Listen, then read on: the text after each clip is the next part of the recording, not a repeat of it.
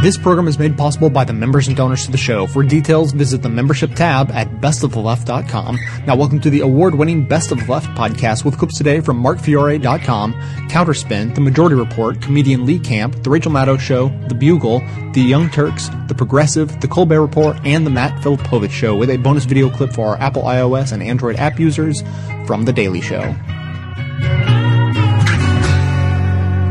Dog boy! Yes, Mr. Dan. Where have you been? Oh, I've been at the Occupy Wall Street protest. Don't you mean Occupy hippie nostalgia? No, I'm positive it was called Occupy Wall Street. I saw signs. Those people have way too much time on their hands. I know, Mr. Dan. They tell me that's what happens when you're unemployed. Don't you know the CEOs you're protesting are paid to create jobs? Oh, so they must be creating 300 times as many jobs as they did in the 70s, right? Well, not exactly, because they're getting taxed to death by the government. You mean their taxes that are the lowest they've been in 30 years? Stop doing that, dog boy. No, that's not what I mean. Oh, okay.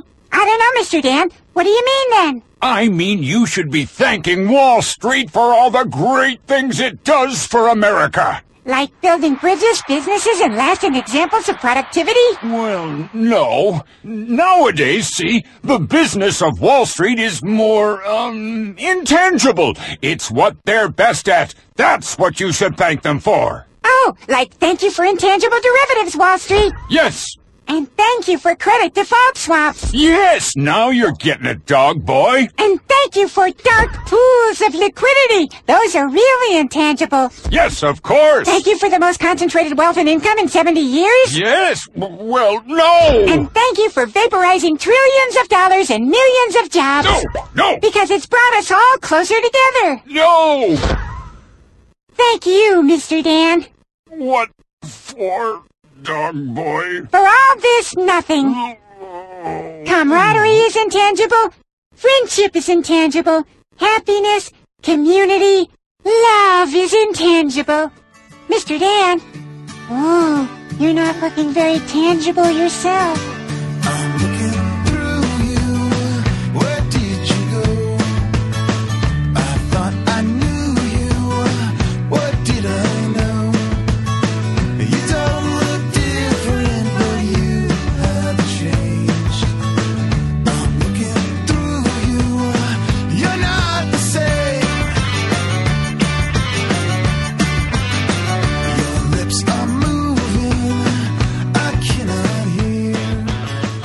By most accounts, the police crackdown on the Occupy Oakland encampment on October 25th was severe. Tear gas, flashbang grenades, and beanbags were fired at protesters. And some protesters exhibited bruising from what they claimed were rubber bullets fired by police when they attempted to reclaim their encampment. In the most serious injury of an Occupy protester so far, Scott Thomas Olsen, a 24 year old Iraq veteran, had his skull fractured when he was struck by a tear gas canister during the Tuesday night events. The injury left Olsen in critical condition. Reading about these events in the nation's capital, though, you got a different impression. The Washington Post, which has experience in minimizing the Wall Street protests, ran a short AP dispatch about events in Oakland under the headline Protesters Wearing Out Their Welcome Nationwide. And the photo the Post chose to run with the AP story? A police officer bending over to pet a cat with a caption explaining that the animal had been left behind by protesters evicted from the city park. Washington Post columnist Richard Cohen decided to pay a visit to Liberty Plaza for a first-hand view of the festival of anti-Semitism at Occupy Wall Street. He found none, and he declared that fact on October 24th, writing, quote, I circled the place, encountering nothing and no one to suggest bigotry. Not a sign, not a book, and not even the guy who some weeks ago held up a placard with the instruction to Google the phrase, Zionists control Wall Street, close quote. Cohen says right wing attempts to smear the Occupy movement for anti Semitism are reprehensible. But it turns out that's just a setup to his smearing them with a bunch of other stuff. Like slogans, he says, quote, suggest a tired socialism that is as repugnant to me as the felonious capitalism that produced the mortgage bubble and the impoverishment of millions of Americans, close quote. Cohen calls Occupy Wall Street, quote, a tourist attraction with the usual vendors, the usual zoftig young women doing the usual arrhythmic dance, somehow missing the beat of many drums, close quote. It's a media event that has captured the flea thoughts of many Americans, and it's quote, above all, a conspiracy to have left leaning writers make jackasses of themselves by imparting grave and grand meaning to what is little more than a vast sleepover, close quote. Finally, for good measure, Cohen tosses in the idea that the right wing smears of the Occupy movement are themselves the fault of the left, because such smears originate in the quote, devious tactics of the old left adopted by the new right, close quote. And that's no accident because the quote, practitioners are the descendants of lefties, close quote. So, anti Semitic? No clueless, repugnant, silly, chubby, something about fleas, and themselves to blame for being called anti Semitic, yes. I see problems down the line. The mission of this show is to aggregate and amplify the best voices of the truly liberal media, and now you can play a critical role in helping fulfill that mission. I pick out the best clips I hear to share with you, and now you can do just the same thing extremely easily. Now available at bestoftheleft.com, each clip I play is made available individually with simple buttons that allow you to share your favorites on your networks through Facebook, Twitter, by email, and beyond. By myself, I can amplify this content to thousands of people, but collectively, we have the potential to reach millions. No kidding. Become your own media activist by taking one minute to share your favorite content a couple of days each week, help more people plug into the truly liberal media, and be an integral part of this extremely virtuous cycle. Thanks so much for your help.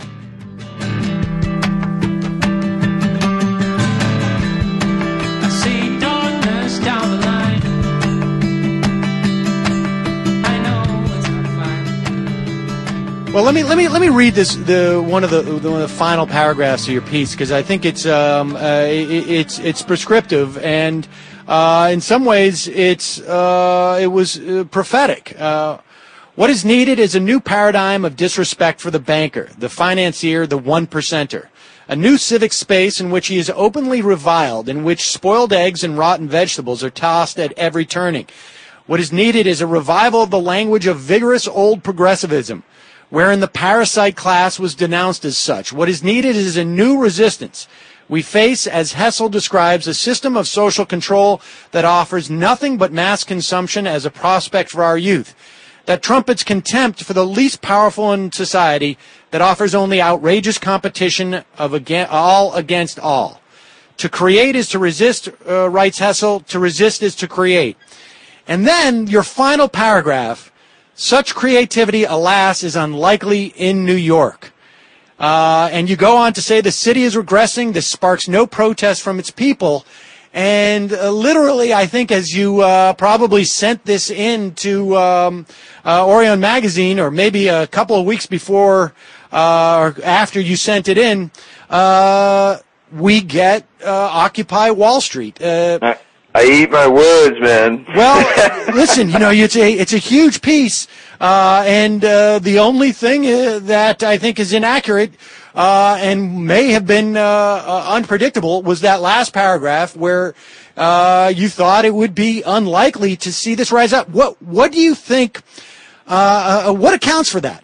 I mean, both uh, your uh, lack of optimism to see any type of revolt and the fact that w- we are seeing now, at least to, to some degree, uh, a a a growing and uh, uh, uh, aggressive and strong rebel rebellion against this.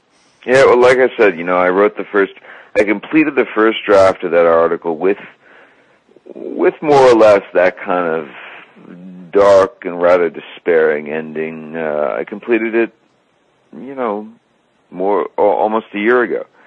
So, you know, it, it's. Uh, it, man, I mean, you see New York, you see what New York is all about. You know, we've got a lot of a lot of young people here who are just obsessed with uh, with playing the game, with serving the corporate master, with making money, with being, you know, be, being the the uh, you know, getting the big bucks and and um, and being part of uh, of the system, if you will. And so, you know, New York does not today. New York does not inspire, or at least as I, you know, as a New Yorker, until until the the eruption at Zuccotti Park, New York was not a place that w- was inspiring in terms of uh, alternative cultures or or of uh, of uh, inspiring for for people to to rise up and establish themselves against uh, against the corporatocracy. You know, this kind of, I mean this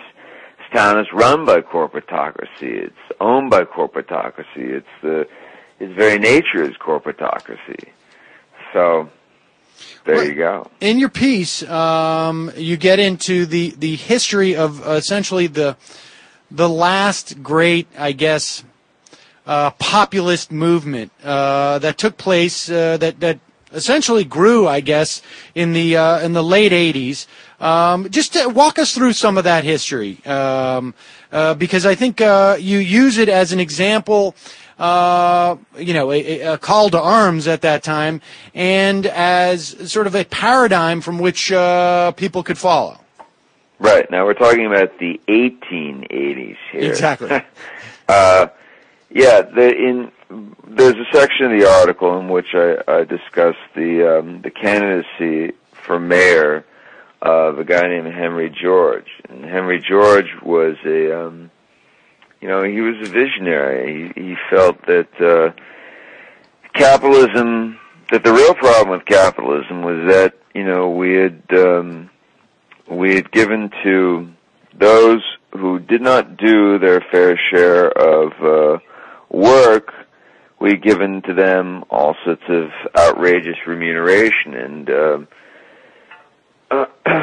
um, in particular, he looked at uh, those people who owned a lot of land and speculated on land and could and could make uh, what he called economic rent.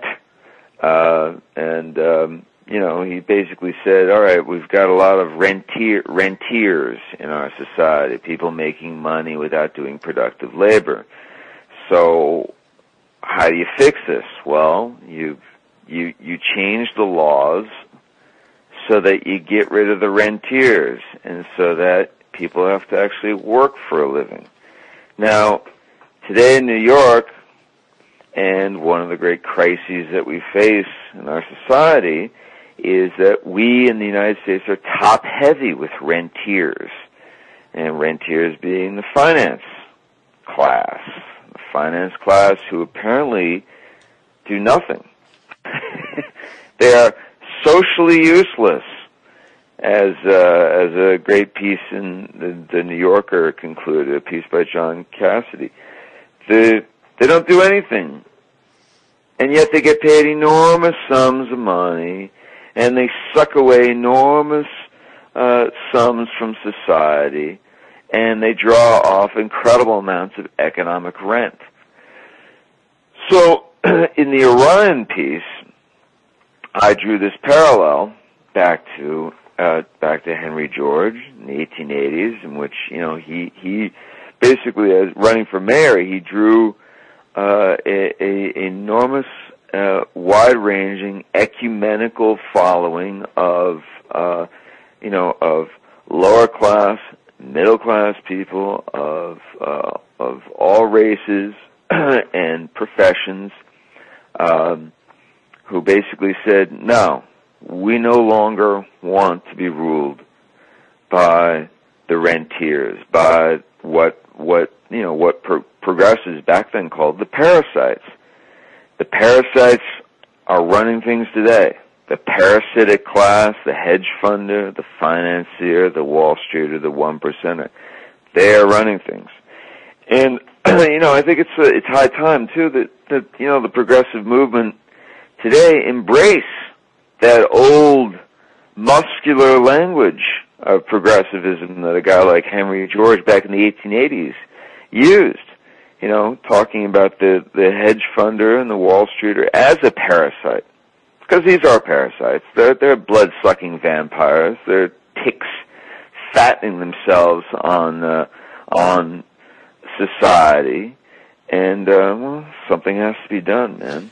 And uh, in in the follow up piece that you had uh, to the reign of the one percenters, in a, in a, in a brief uh, post on on Orion, you you talk uh, more about the. Um, uh, the po- populist movement uh, of the 1890s. Um, tell us about the populists um, and what they what they basically carried that that message, but they they they they they transferred that message into pol- to not just um, uh, protest, but into political power. Right. Now, you know, Henry George could be considered one of the first populists, but it wasn't until the rise of the People's Party of 1892, which became known as the Populist Party, that you really had a nationwide movement that demanded a uh, it, demanded a transformation of law in favor of the working men what were then called the productive classes against the parasite classes. Uh, now, the the populace, you know, arose out of the. It was an agrarian movement. It was a movement of farmers from the Midwest. Basically, said that they no longer wanted to be exploited by uh, monopoly bankers and uh, railroad owners who were controlling uh, railroad transport rates and controlling the systems of credit uh, and impoverishing these productive classes, these farmers, uh, who could not survive in the marketplace. So, um, you know, they they envisioned all sorts of things that that, that required decades, gen- a whole generation, two generations to be realized. Now, they they uh, a minimum wage, uh, an eight hour a day. Um, they wanted to nationalize the railroads, nationalize the telegraph services. They wanted to create a uh, they wanted to create a, a bank, a people's bank that would regulate money on behalf of the, public interest. They wanted to uh, create all sorts of social security protections. Now, a good number of these populist ideas, first floated in the 1890s, were later put into effect by FDR in, uh, in 1934 and thereafter. So the populists, so the, the, the comparison that can be drawn today to the, the, the Occupy Wall Street movement is it, it may take 10, 15, 20, 30, 40 years for a movement to actually affect real change in this country. It may be a multi-generational affair, just as it was a multi-generational affair with the populists arising in the 1890s, but not seeing their platform fully, you know, partially implemented uh, until the 1930s.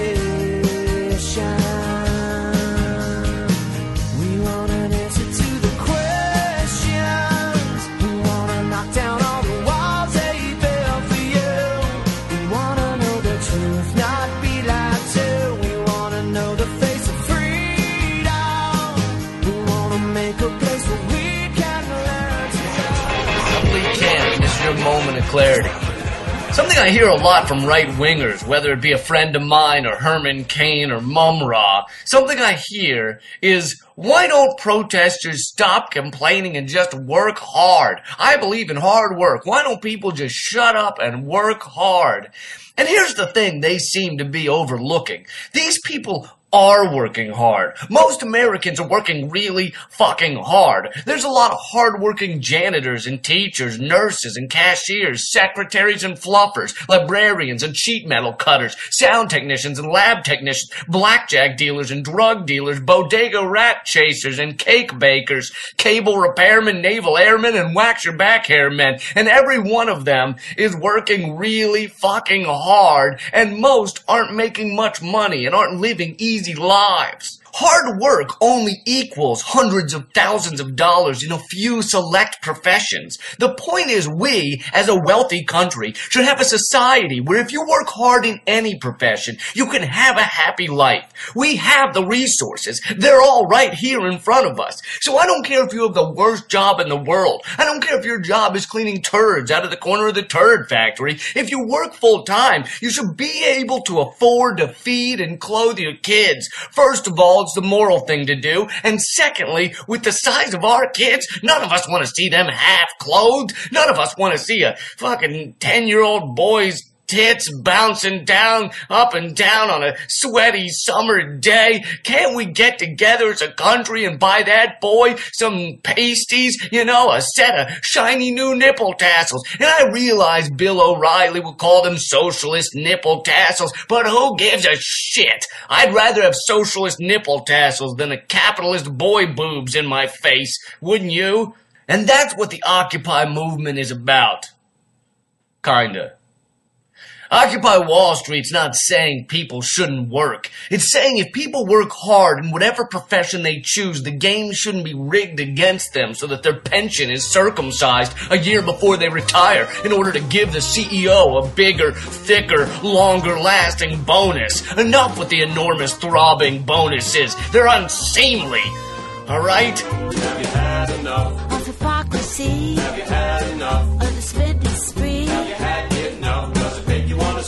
scream and shout? Yes, it does, yes, it does. Have you had enough? Of the rubber Have you had enough? the If you've wiretaps. had enough, then it's time to throw the rascals out.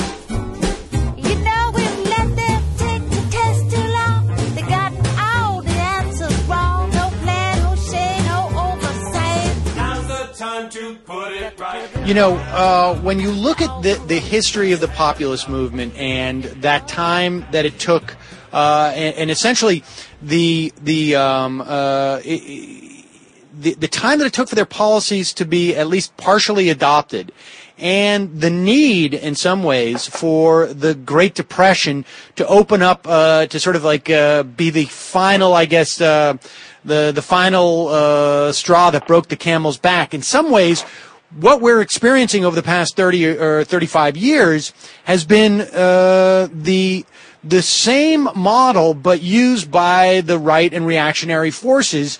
Uh, insofar as you had things like the American Legislative Exchange Council, which has been developing um, uh, legislation to take advantage of moments like these. You, you've been hearing a drumbeat of um, of the austerity class that has been talking for years about cutting Social Security, about um, uh, reducing uh, the deficit on the backs of middle class people, and they have used this uh, economic, um, uh, this recession, this near depression, if you want, that we're experiencing now, um, to to ram those policies through. In other words, they've had 30 years to sort of build the infrastructure and develop the uh, intellectual underpinnings for these things, and they're using this as that opportunity. Um, do you, do you think that uh, that we're in danger of actually uh, moving in the opposite direction in the in the short term from where the progressives, uh, from where uh, populists might want to go? Yeah, I mean there there is a chance that we could go we could go far um, far in the direction of of really junking the productions that have been that were established by uh, FDR the, under the New Deal, and there's a chance that that could happen. I mean, it would provoke though such austerity in this country would provoke just uh, an it would provoke a quasi revolution. I mean, if you you know, there are a lot of people depend on Medicare and Medicaid. A lot of people depend on Social Security. There are a lot of people depend on these basic social safety nets. We junk them, you will have mobs and riots on your hands. And yes, we are at the far end of a 30 year experiment by the right wing to dismantle these protections, to destroy uh, the regulations, set up what few regulations we have in this country to to rein in and prevent uh, corporations from from their their predatory uh, um, predilections. Um, so we're at yeah we're at a, a, a very pe- peculiar and dangerous moment I think in American history, which Do you think the, do you think the right has the ability and the the one percenters, for a, lack of a better term, have the ability uh, to uh, to to see to see the implications of austerity at this time? I mean, you know, um, it, it, it's small, it's small bore stuff. I mean, at this point, but you know, we have uh, the Senate will continue and has already taken uh, votes to uh, provide some measure of small stimulus and some uh, jobs programs, some relief to the states on the on the backs of millionaires, uh, and uh, you know a tax increase that would amount to literally ten, fifteen, twenty thousand dollars on people who are making millions of dollars a year, uh, and it cannot get passed. Do you think that the right now has even the capacity to be aware of how destabilizing uh, austerity measures uh, would be at this time?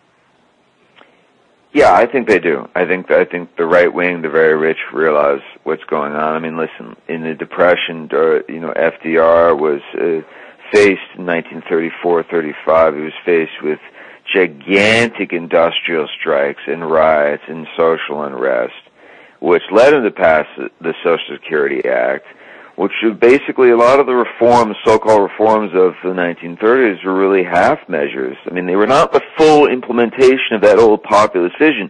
They were half measures passed by a guy like FDR, who was a rich man, part of the rich class, who was basically saying, all right, I gotta, he, FDR says to himself, all right, man, I gotta save capitalism. How do I do it? All right, I'm gonna throw some crumbs to the people who are screaming in the streets. So he throws some crumbs and creates, you know, a kind of system that, you know, works to help out the poor and the middle classes. So, you know, today, I don't know if we have anybody who has that vision. It seems like, you know, the, the rich maybe really see their power so entrenched that, that, you know, that the, the unrest is not even worthy of their attention. I mean, look at the quote unquote unrest that is that's been unfolding so far. It compared to the 1930s, it amounts to nothing.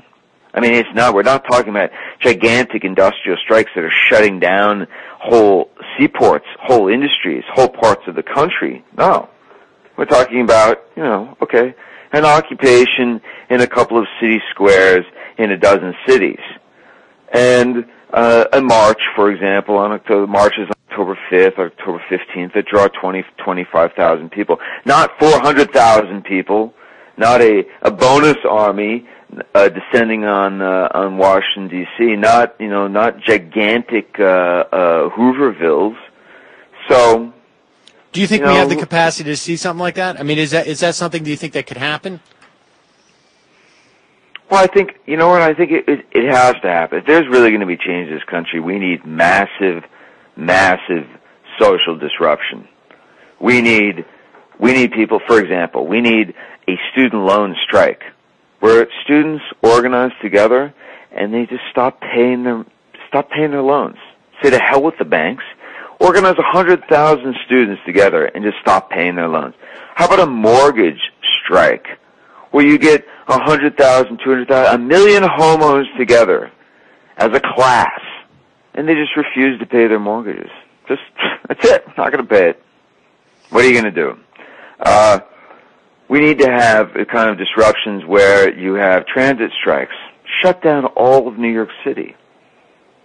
That will change things. A sanitation strike in New York. Stop collecting the garbage. You know what happens in New York? You stop collecting the garbage. I mean, Right. rats and pestilence and nightmare unfolds very quickly. So, you know, these kinds of things, if we're really organized, if, I mean, we being the 99%, these kinds of things could happen.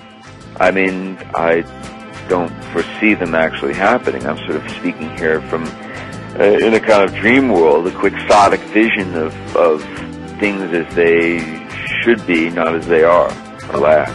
If you got a problem, don't care what it is. You need a hand, I can assure you this. I can help. I got two strong arms, I can help. Hi, I'm Sam Seder. You may know me from my shows on Air America Radio, from filling in for Keith Olbermann on Countdown, or even, God forbid, my directing shows like Comedy Central's I'm with Busey.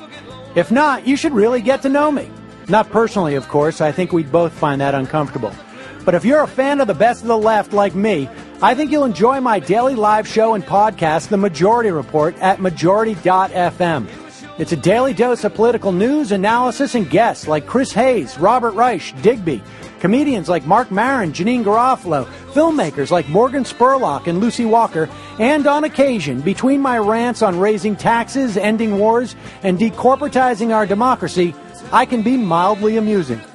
I'm unbought and unbossed daily on the Majority Report at majority.fm. You know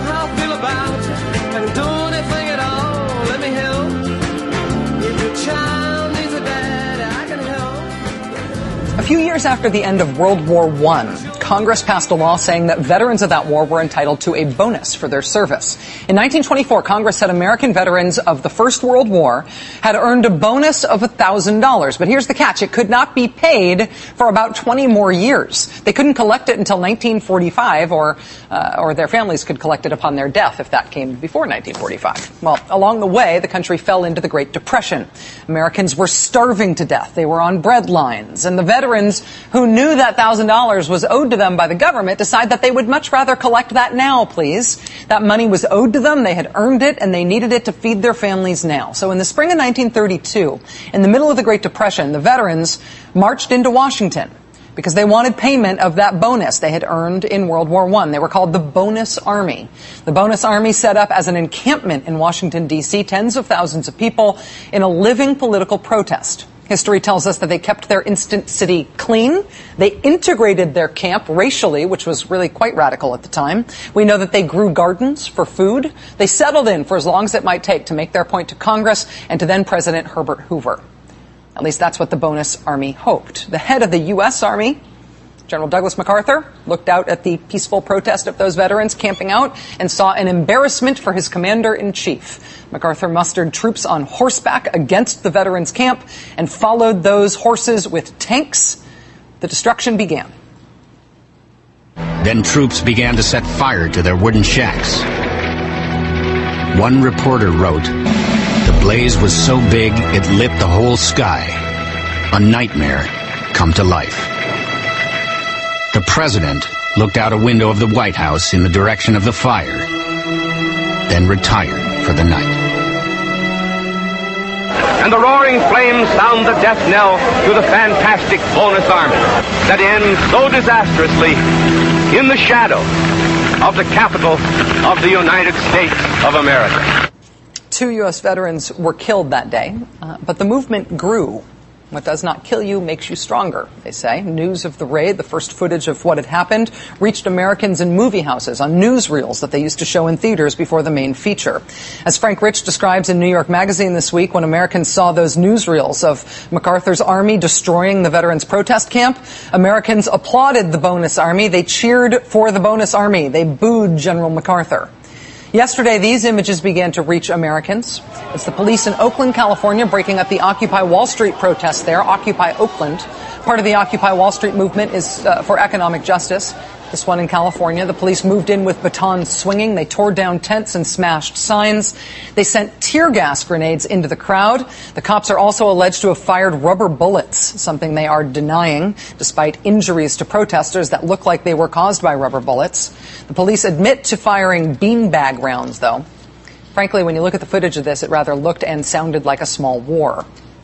Washington, D.C., 1932, the raid on the Bonus Army. Oakland, California, 2011, the raid on Occupy Oakland, Occupy Wall Street. Two American scenes separated by almost a century. But put the old one in color, throw on some plaid shirts, and you almost could not tell them apart. In his story this week in New York Magazine, Frank Rich tells the story of the Bonus Army and of Occupy Wall Street. He titles it, quote, The Class War Has Begun. You can't take your money with you down, down, down the drain. When this war's over, we can get away. You won't find the love that you lost down, down, down the drain.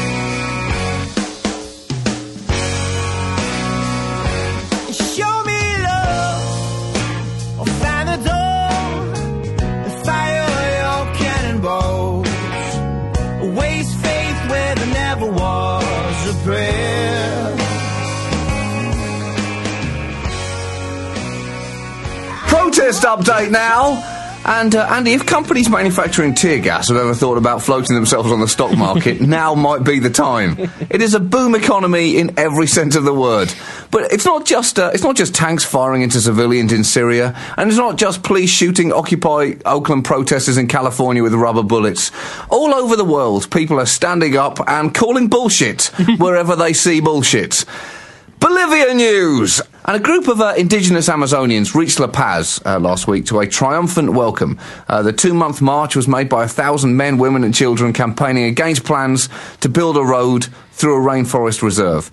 And if that sounds like uh, a lovely trip, you know, something an 18 year old student on a gap year might attempt and come back with beautiful photographs and ethnic beads that they insist on wearing for the next three years, then think again. because during their eight weeks on the road, protesters were blocked and then dispersed by riot police using batons and tear gas, scenes which provoked an outcry across Bolivia. so much so that two ministers resigned amid the outrage. And Andy, has there ever been a good end to firing tear gas canisters at people? I usually find that people covered in tear gas are quite a lot angrier than people not covered in tear gas. In fact, I go so far as to say there's a mathematical correlation between tear gas coverage and fury. That's just such a shame it took you a whole Edinburgh run to work that out.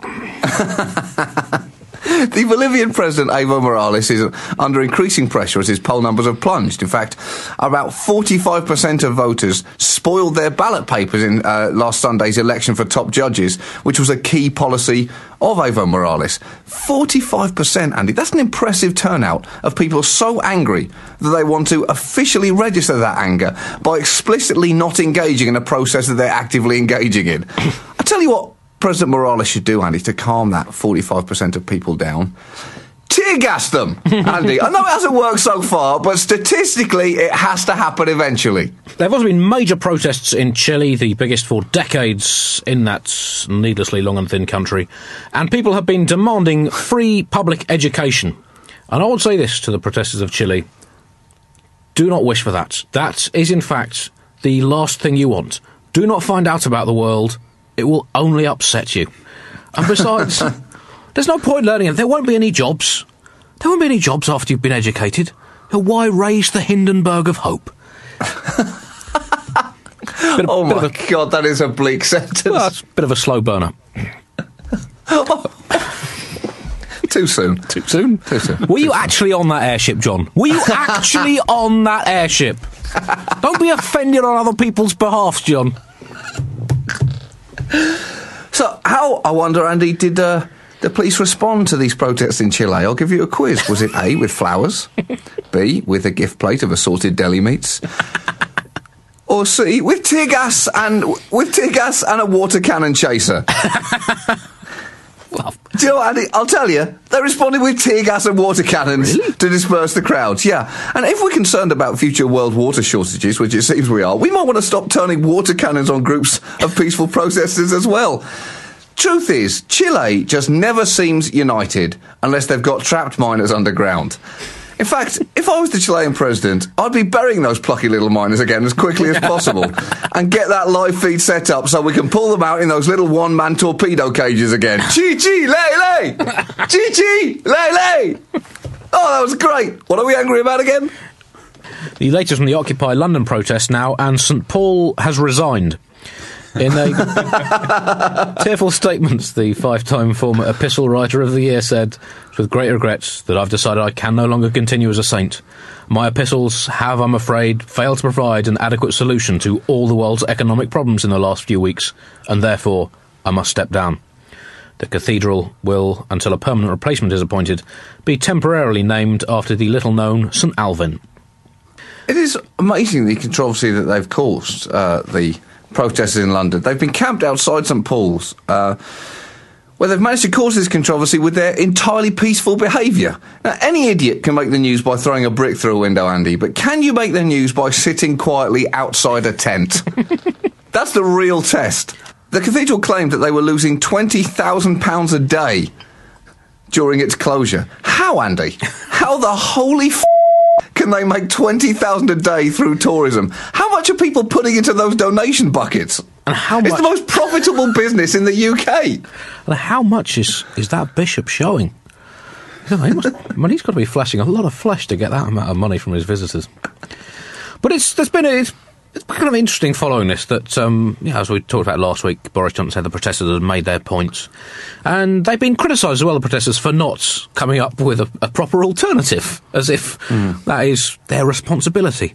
And it sort of seems to have come down to a this kind of black and white debate between should we keep all capitalism or will we have no capitalism at all? And I don't really like my economics like that, John. I like my economics like a prison refurbishment officer likes his paint catalogues, with plenty of shades of grey.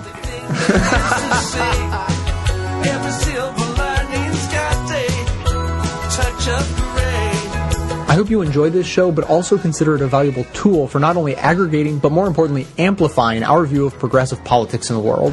So if that's true, I ask you to support this work by becoming a member of the show at whatever level you're able, as anything from a basic leftist up through the ranks of socialist, communist, Satanist, or even the most reviled level of support, George Soros.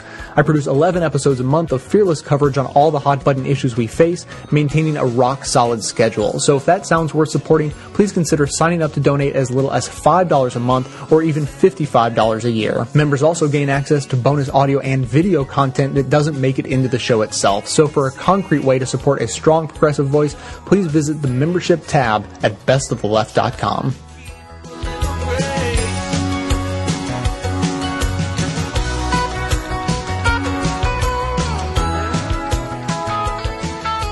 We've often been talking about uh, the dissatisfaction with government, and it's because people are tired of it and they get it. They get it in their gut that their politicians don't represent them, their representatives actually represent their donors. Well, new New York Times CBS News poll that shows exactly that concern. You know what congressional approval is at now? 9%. Wow. I've never seen that number that low in my entire life because nobody's ever seen it that low. It's a new record.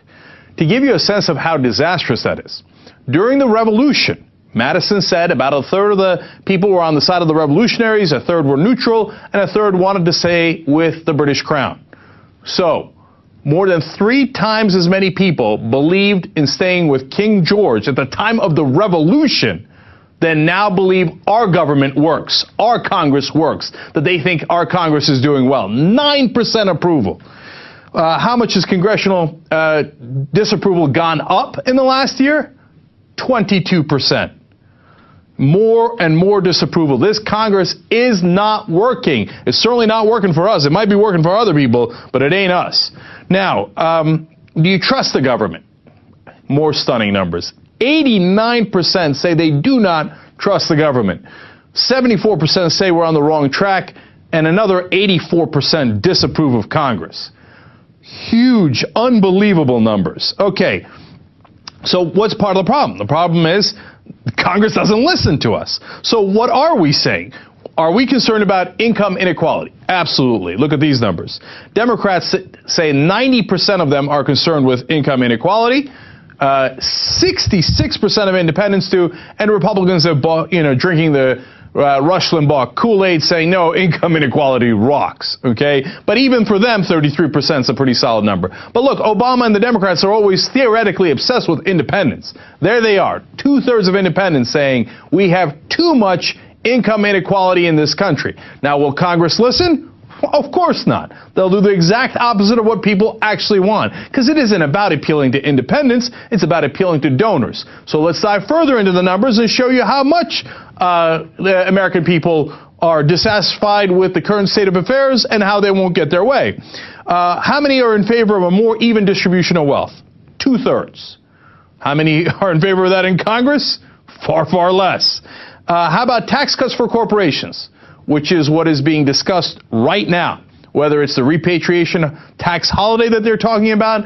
Almost every Republican candidate has a plan to reduce taxes on corporations, and a lot of Democrats in Congress say that's a good idea. Two thirds of the American people oppose it. No more tax cuts for corporations. We've had enough. They've gotten all the advantages. Will two thirds of the American people be listened to? Of course not. How about increasing taxes on millionaires? How many, what percentage of Americans believe that? Again, two thirds. They supported. Are we going to get increased taxes on millionaires? Very, very unlikely because we don't have a democracy. They don't represent us. They represent those millionaires. All right. How about support for lowering corporate tax rates, which is what Congress is obsessed with doing and they might do in the super committee? That number is as low as 25%. Do you get it? Don't lower corporate taxes, which is exactly what they're going to do. How about repealing Obamacare? I hear from John Boehner and all those guys all the time about, oh, the American people uh, don't want Obamacare, so-called Obamacare. What's the number of people who actually want it repealed? 25%. Only a quarter of the country. But who cares what they think? The Republicans are running straight ahead. At least on that one, the Democrats aren't joining them for obvious reasons. On all the other ones where the rich get richer, the Democrats usually do join them in that effort. Uh, now, uh, have the American people gotten wind of the fact that the Republicans only represent the rich? Thank God, at least they understand that. Seven out of ten saying that Republicans in Congress obviously favor the rich. That is a devastating number for Republicans if they care about winning general elections. The only advantage the Republicans have is that the rest of the country thinks the Democrats are almost as bad. Could you imagine if the Democrats just switched a little bit and actually fought for the middle class? How easily they would rout the Republicans who have such great disapproval numbers? But of course, the Democrats are hooked on the same money. They're like, oh God, I'd love to get those votes, but Goldman Sachs, what do you want me to do? Yeah, clear out some occupiers. Great, I'll do that for you.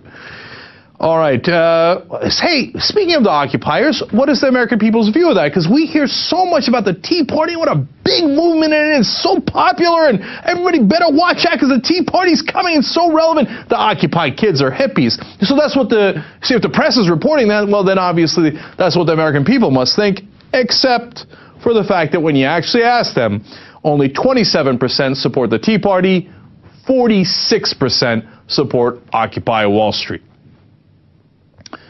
You like apples? I like them apples. Those are the real numbers and the real views of the American people. So when you see polls that say, oh, if you ask somebody, hey, are you a conservative or liberal? Uh, conservative uh, wins out. Those are just labels. When you ask them, what is your actual policy position?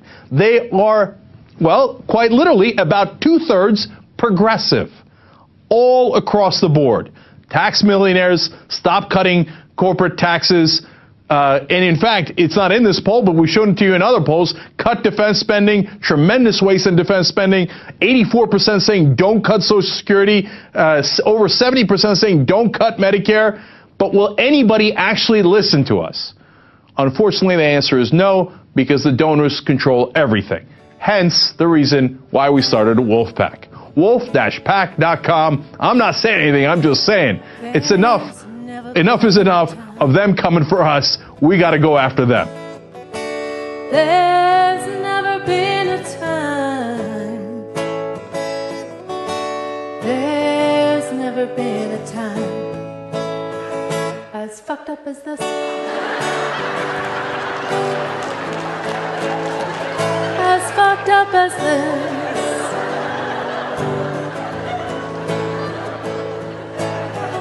I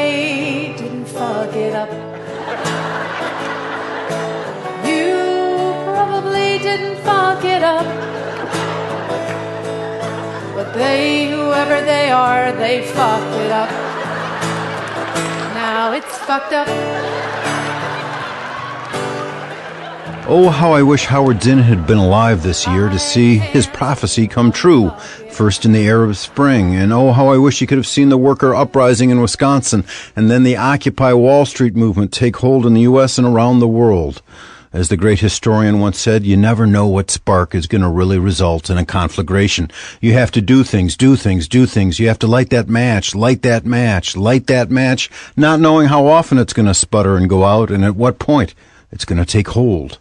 He wouldn't have been surprised at all by Occupy Wall Street because he pinpointed what he called the core problem that there's immense wealth available enough to care for the urgent needs of everyone on earth, but this wealth is being monopolized by a small number of individuals. This is a problem, he said, understood by people everywhere with supreme clarity. They all know, he said, that the world is run by the rich. It's not for nothing that Howard Zinn's books are among the most popular at the Occupy Library in Zuccotti Park. His people's history has come to life before our eyes. I'm Matt Rothschild, and that's how I see it.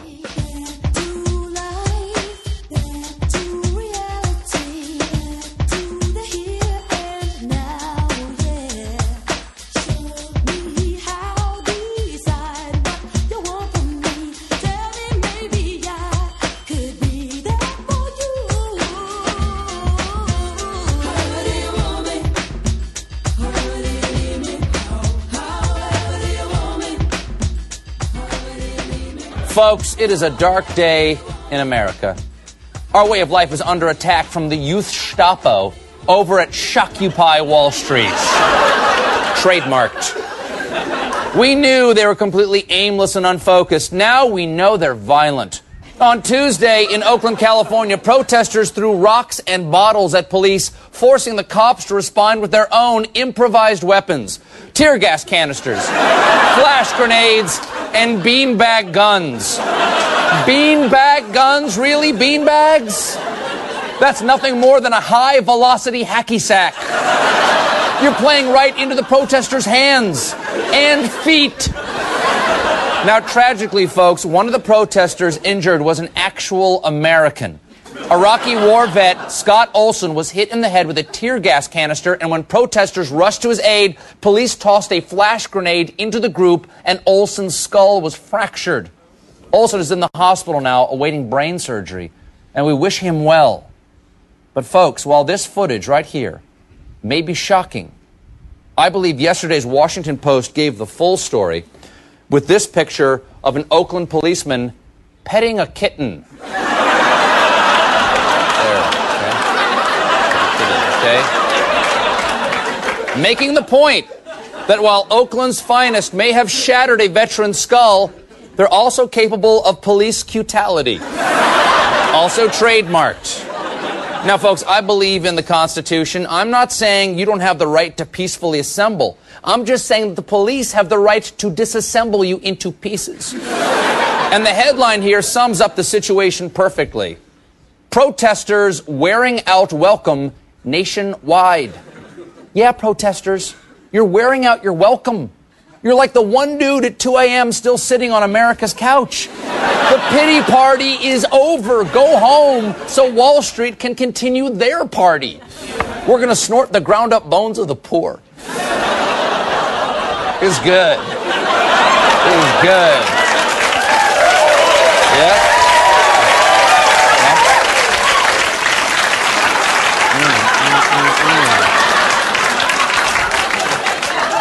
Frankly, frankly, the whole country is sick of Occupy Wall Street, particularly that part of the country that has cable news shows. After weeks of putting up with a bunch of stuff, cities across the country now cracking down more on the Occupy Wall Street protests. Is this a sign that the movement's days could be coming to an end? A lot of cities uh, like Atlanta, like Oakland, even now like New York City are saying, you know, we've really had enough of this. This, this has gone for a very long time. Some municipalities and cities are saying, you know what, enough, enough, enough with the protest, waste, enough with the uh, cost, of- disease, fungus. Yeah! If Wall Street wants fungus, we'll have our chef shave a little white truffle on our risotto bianco. Look, you had your moment in the sun, protesters, and your moment in the rain and the wind and the cold. But we are bored with you now. You're just a media fad, like Sanjaya, or Balloon Boy, or Balloon Sanjaya. Worst Macy's parade ever. Besides, Occupy Wall Street worked. Today, the Dow is up 340 Dow points. Financial system fixed. Thank you. Now go occupy something else. There must be some injustice happening somewhere. What does. Oh, did you hear that? I think somebody's testing lipstick on a dolphin. Quick, go occupy the ocean.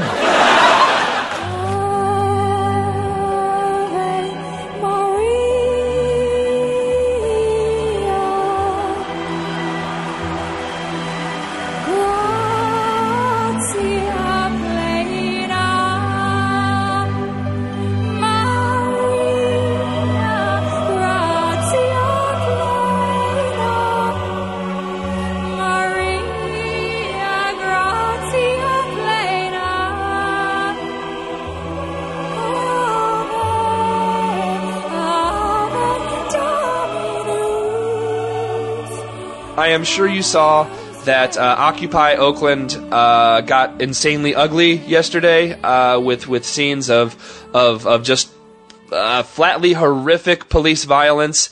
Uh, we're going to be talking with Susie Cagle about that in just a bit later on. Uh, a man named Scott Olsen, uh, who is a, uh, a Marine, uh, who is one of the protesters, was shot in the head by police. Uh, with what is most likely uh, a tear gas canister. Uh, he was shot in the head with this canister, and uh, the police have fractured this young man's skull. Uh, the video of it is is is horrific. It's it's sickening. Um, after this after this young man who who survived who survived two tours in Iraq. After he gets gets gets gets hit in the head, he goes down. Uh, people around him rush to help him. Uh, a bunch of people, a small group, surround them and they try to help him. They scream for a medic. Uh, they're surrounding him. They're trying to give this this this this man medical care. And when that happens, uh, when these people are trying to help this down this down man, the police the police then throw a flash grenade into the crowd, into this group that was trying to help this young man whose skull has been fractured. Uh, currently, currently Scott Olsen is currently in critical condition. Uh, he was placed in a medically induced coma uh, to help with the swelling of his brain. Um, I don't know. I, what the hell can you say here, everybody? What can you say about this?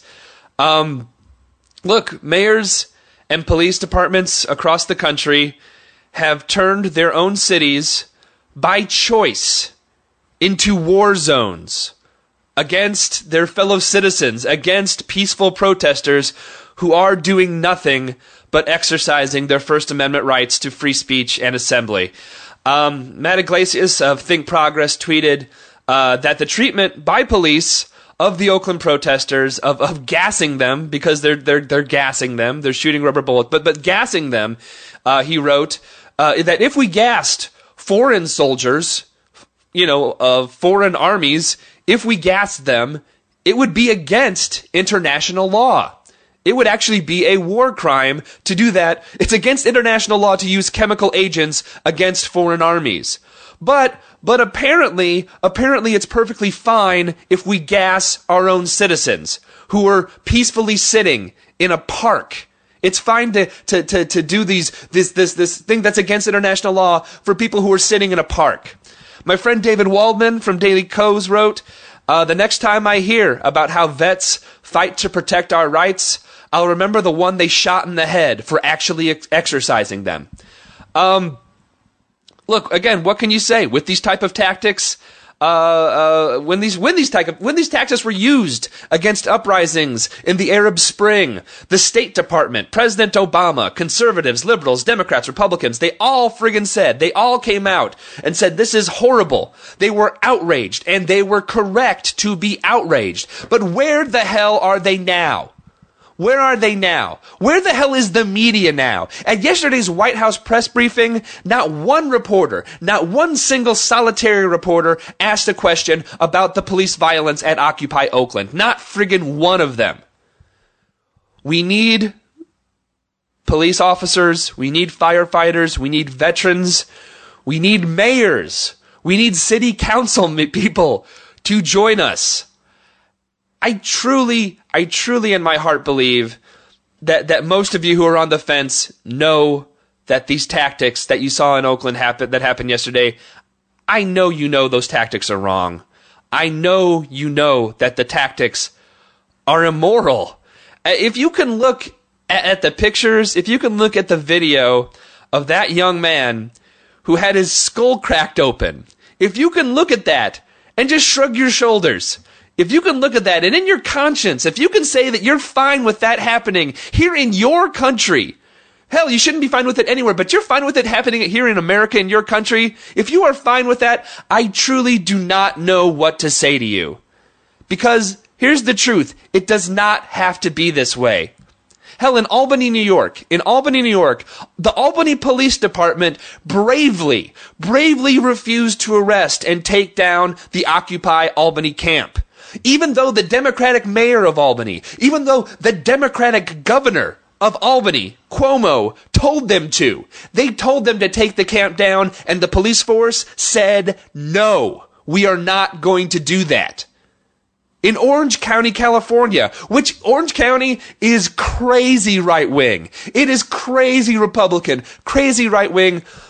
People last night in Orange County, the Orange County City Council voted unanimously, unanimously to allow Occupy OC to stay. And they voted unanimously to affirm that a tent city is, is a protected form of free speech.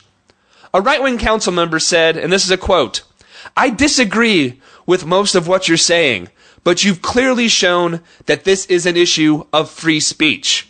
So if you need to sleep on our lawn, by all means, sleep on our lawn.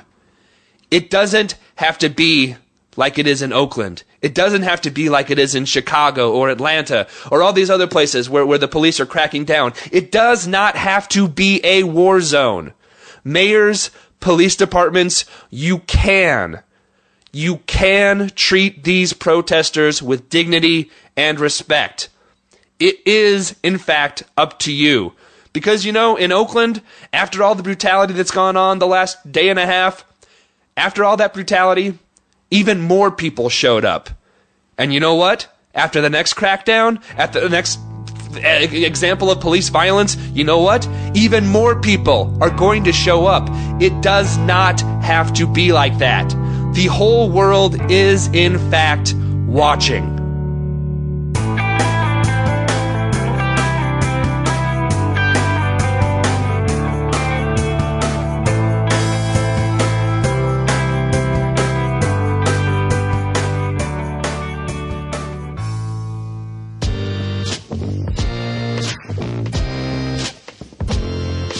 Hey Jay, this is Todd from the City of Angels and Occupy Los Angeles. I just wanted to give an activist call to action. Spent the weekend traveling to other Occupies. I went to Occupy Irvine. Totally beautiful. At least 200 people camping in the heart of Orange County. And there was not a single cop in sight. I was on my way to San Diego, which has just undergone three waves of violent arrests. I saw the blood on the plaza of peaceful protesters. So I want to give a shout out to all your listeners. One, to get informed about what it's about, you know, because the mainstream media ain't ain't telling the truth. You know, here in LA, we haven't made the front page of even the California section one time. And then one of the things I noticed down in San Diego is that either Occupy LA or Occupy San Diego or both were on the front page of all their papers down there. Some of these groups that are getting cracked down by the police, they're in desperate need of some love and support. So even if you don't feel like camping out, man, come come down, talk to us, hold a sign for a little bit on a street corner, you know, get some people to honk, and uh, please bring food and water, especially water. Water is needed for so many different things, from brushing your teeth to, you know, washing your face, drinking, cooking, everything. So uh, please get up off your couch and get down there. Go to occupytogether.org to uh, find out where there's a occupation near you. Thank you. Stay awesome.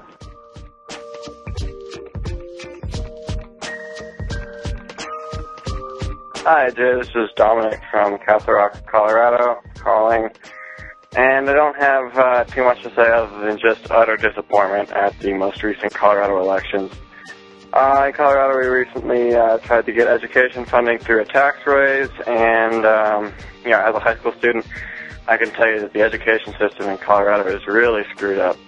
We've got about 40 to 50 students per class or per teacher. Next year, luckily I'm a senior, so I'll be going to college. But I really am just worried about the people who are following me through the education system because it's becoming really screwed up. In particular, our school district, Faircliff County, has just been overrun by republicanism, and it's really disappointing to see such great potential to be destroyed by conservatism and republicanism. Republicanism. I've just been really disappointed with uh, the leaders of this country, and I think it's up to all of us to try to get these guys out of there. So, thanks a lot. Thanks for everything you do. Bye.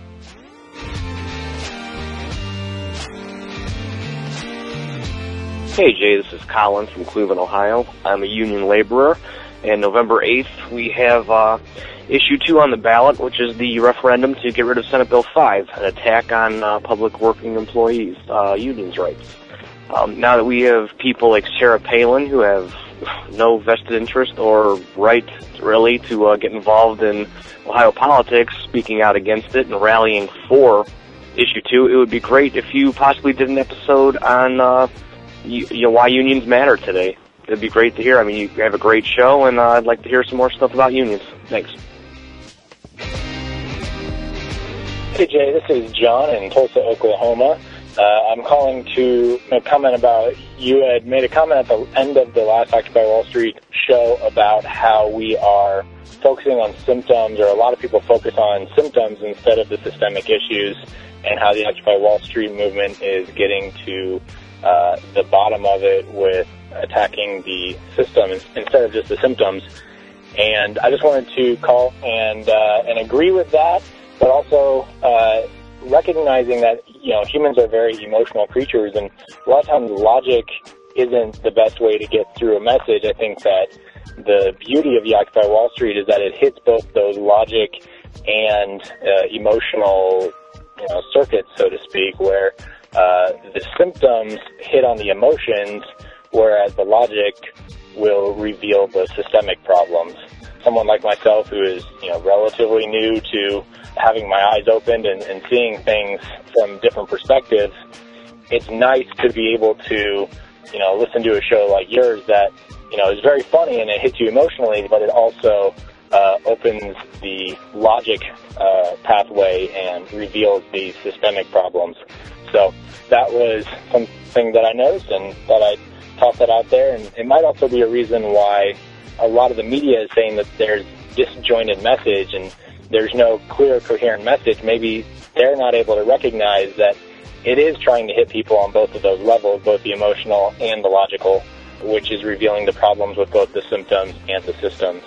So that might be one of the reasons why they just can't recognize that there is a coherent message. It's just that it's showing from two different angles. So thank you very much for everything that you do. Keep up the great work. Bye.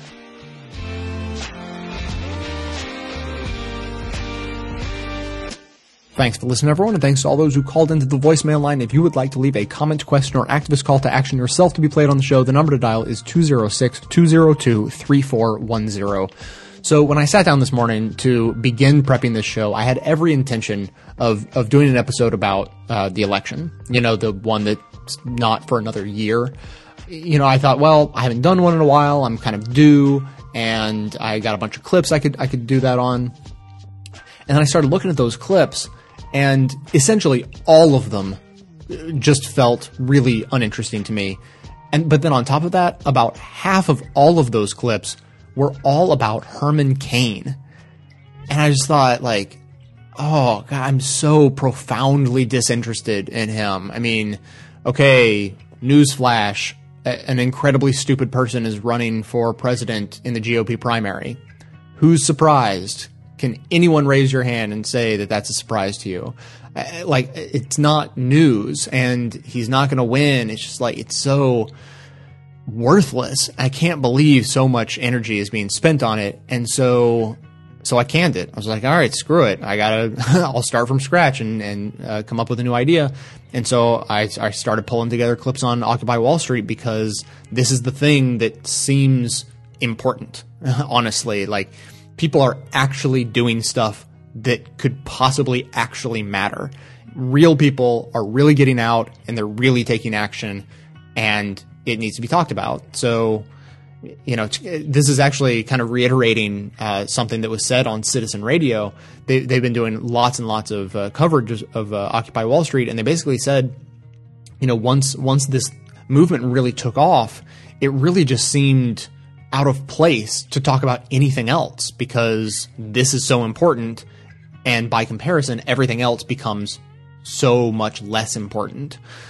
So basically, I just want to add my voice to that sentiment, and here you go. Occupy Wall Street episode, and the next one will be too. So look forward to that.